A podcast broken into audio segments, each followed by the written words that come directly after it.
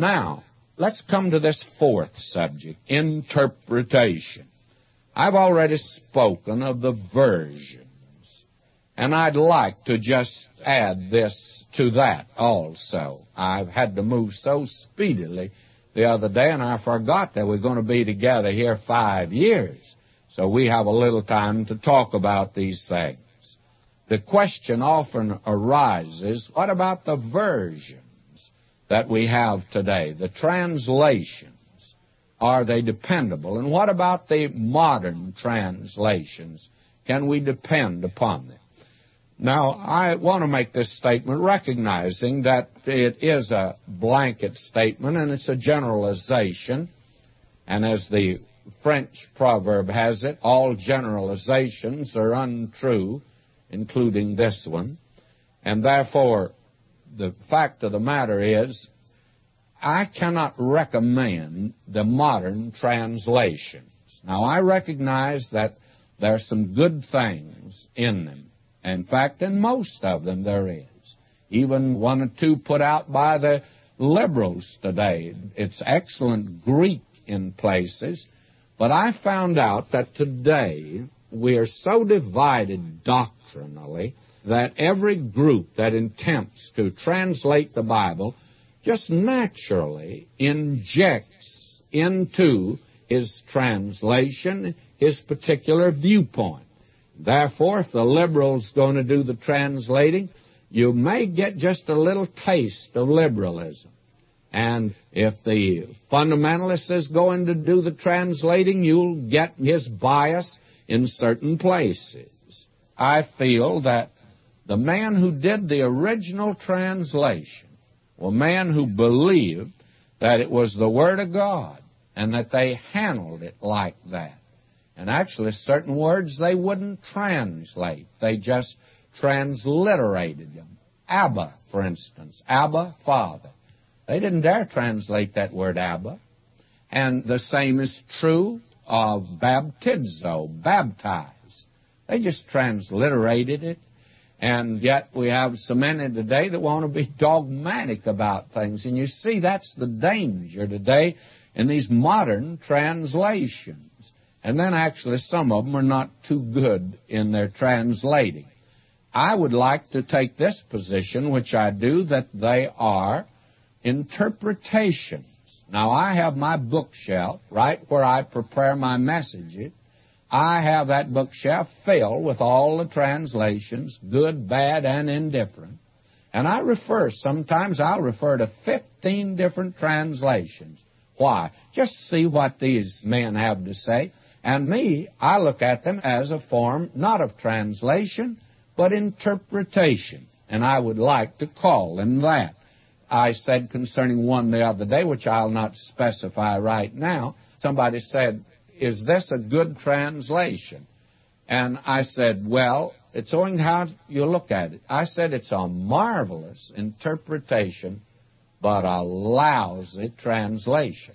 Now, when you translate, you have to take something out of one language and put it into another language in comparable terms, identical terms if possible. And the thing that most of these modern translations are trying to do is to get it into modern speech. And to get it into modern speech, many times they really miss what the original is saying. And I personally as I've said before, I stick by the authorized version. I don't find it too difficult. The haths and thous and the these don't seem to bother me. In fact, I guess through the habit of the years that they add a note of reverence. And I personally would recommend the American Standard Version of 19.1 of being more accurate than any other. I feel like the new Scofield Reference Bible has made a tremendous step forward in this connection in making certain distinctions and corrections that needed to be made. I personally still use the old Scofield Reference Bible. I know my way around through the book. And after all, the old scout will follow the old trail because he knows that. and that's the reason that I use it. I'd recommend it also, of course. I'd like to give you here something that's quite interesting in this connection of translation. And it comes from a man who actually was a rank unbeliever, George Bernard Shaw. And he had some harsh things to say about religion. That is, about present day churches and present day Christianity. But notice what he says concerning the translation that we have in the Scripture. He says the translation was extraordinarily well done because to the translators, what they were translating was not merely a curious collection of ancient books written by different authors in different stages of culture, but the Word of God divinely revealed through His chosen and expressly inscribed scribes. In this conviction, they carried out their work with boundless reverence and care and achieved a beautiful artistic result. He's talking about the authorized version. That's George Bernard Shaw. Now, actually, there are frankly, an interpretation, certain, I think, rules that should be followed. And today, the great difference among some of us conservatives is the fact that we differ on interpretation. We believe the Bible is the Word of God. We believe it's plenary, verbally inspired. Now, this may surprise some of you, but one of the leading Pentecostal leaders of this country today, he and I have had lunch together, and he wants us to resume this. And we sit down and talk about our mutual differences and also about where we are in agreement. And do you know we agree more than we disagree? Fact of the matter is, I think I'm about to convert him, friends. And I say that facetiously because he's a wonderful man of God. And I love him in the Lord and I respect him. And you know why? Because he believes this book is the Word of God just like I do. And he loves the Lord Jesus maybe more than I do.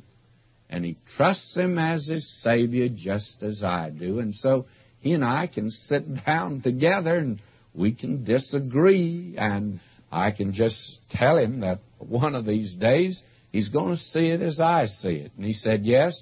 And that day I see it as you see it, you're going to change also. And we both will see it eye to eye. Well, that day's coming. Now, there are certain rules that we need to keep in mind. One is the overall purpose of the Bible. And that's the reason I'm teaching all of it, is because I believe you need to have it all before you can come to any dogmatic statement concerning any particular verse of Scripture, and that is something that's important to take all verses that are related to that subject in consideration. That's important. And then also, we ought to always consider the Scripture to whom it's addressed. Now, way back yonder, God says to Joshua, Arise, go over this Jordan. Now, you know, when I was over in that land, I crossed the Jordan River. That's when you could cross it then without being shot at. And I crossed over. But I didn't cross it to fulfill that scripture. And I didn't say to somebody, well, now I've obeyed the Lord. I've crossed over Jordan. No, when I read that back in Joshua, I have a feeling that the Lord is talking to Joshua. But I believe there's a tremendous lesson there for me. All scripture is not to me but all Scripture is for me. And that's a very good rule to keep in mind. And then we ought to always consider the immediate context, either before and after Scripture. And then, as we've indicated, there should be a consideration of all Scripture relative to a certain passage of Scripture.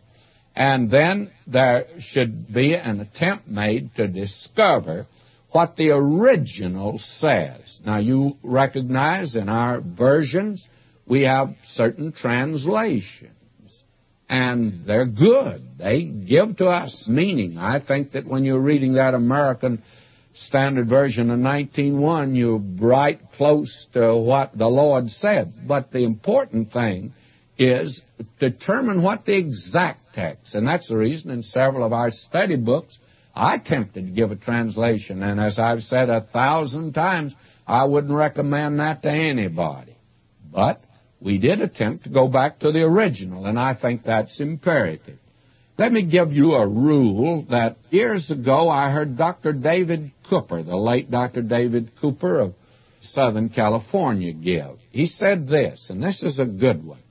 When the plain sense of Scripture makes common sense, seek no other sense. Therefore, take every word at its primary, ordinary, usual, literal meaning, unless the facts of the immediate context studied in the light of related passages and axiomatic and fundamental truths indicate clearly otherwise. Now that may be a little complicated, but I want to tell you that's just about as fine as you could possibly have. And remember, he said, heaven and earth shall pass away, but my words shall not pass away. And he said, Forever, O Lord, thy word is settled in the heavens. The psalmist said that. The Bible was born in the East and clothed in Oriental form and imagery. The Bible walks the ways of all the world with familiar feet and enters land after land to find its own everywhere. It's learned to speak in hundreds of languages to the heart of man. It comes into the palace to tell the monarch that he's a servant of the Most High, and into the cottage to assure the peasant that he's a son of God. Children listen to its stories with wonder and delight, and wise men ponder them as parables of life.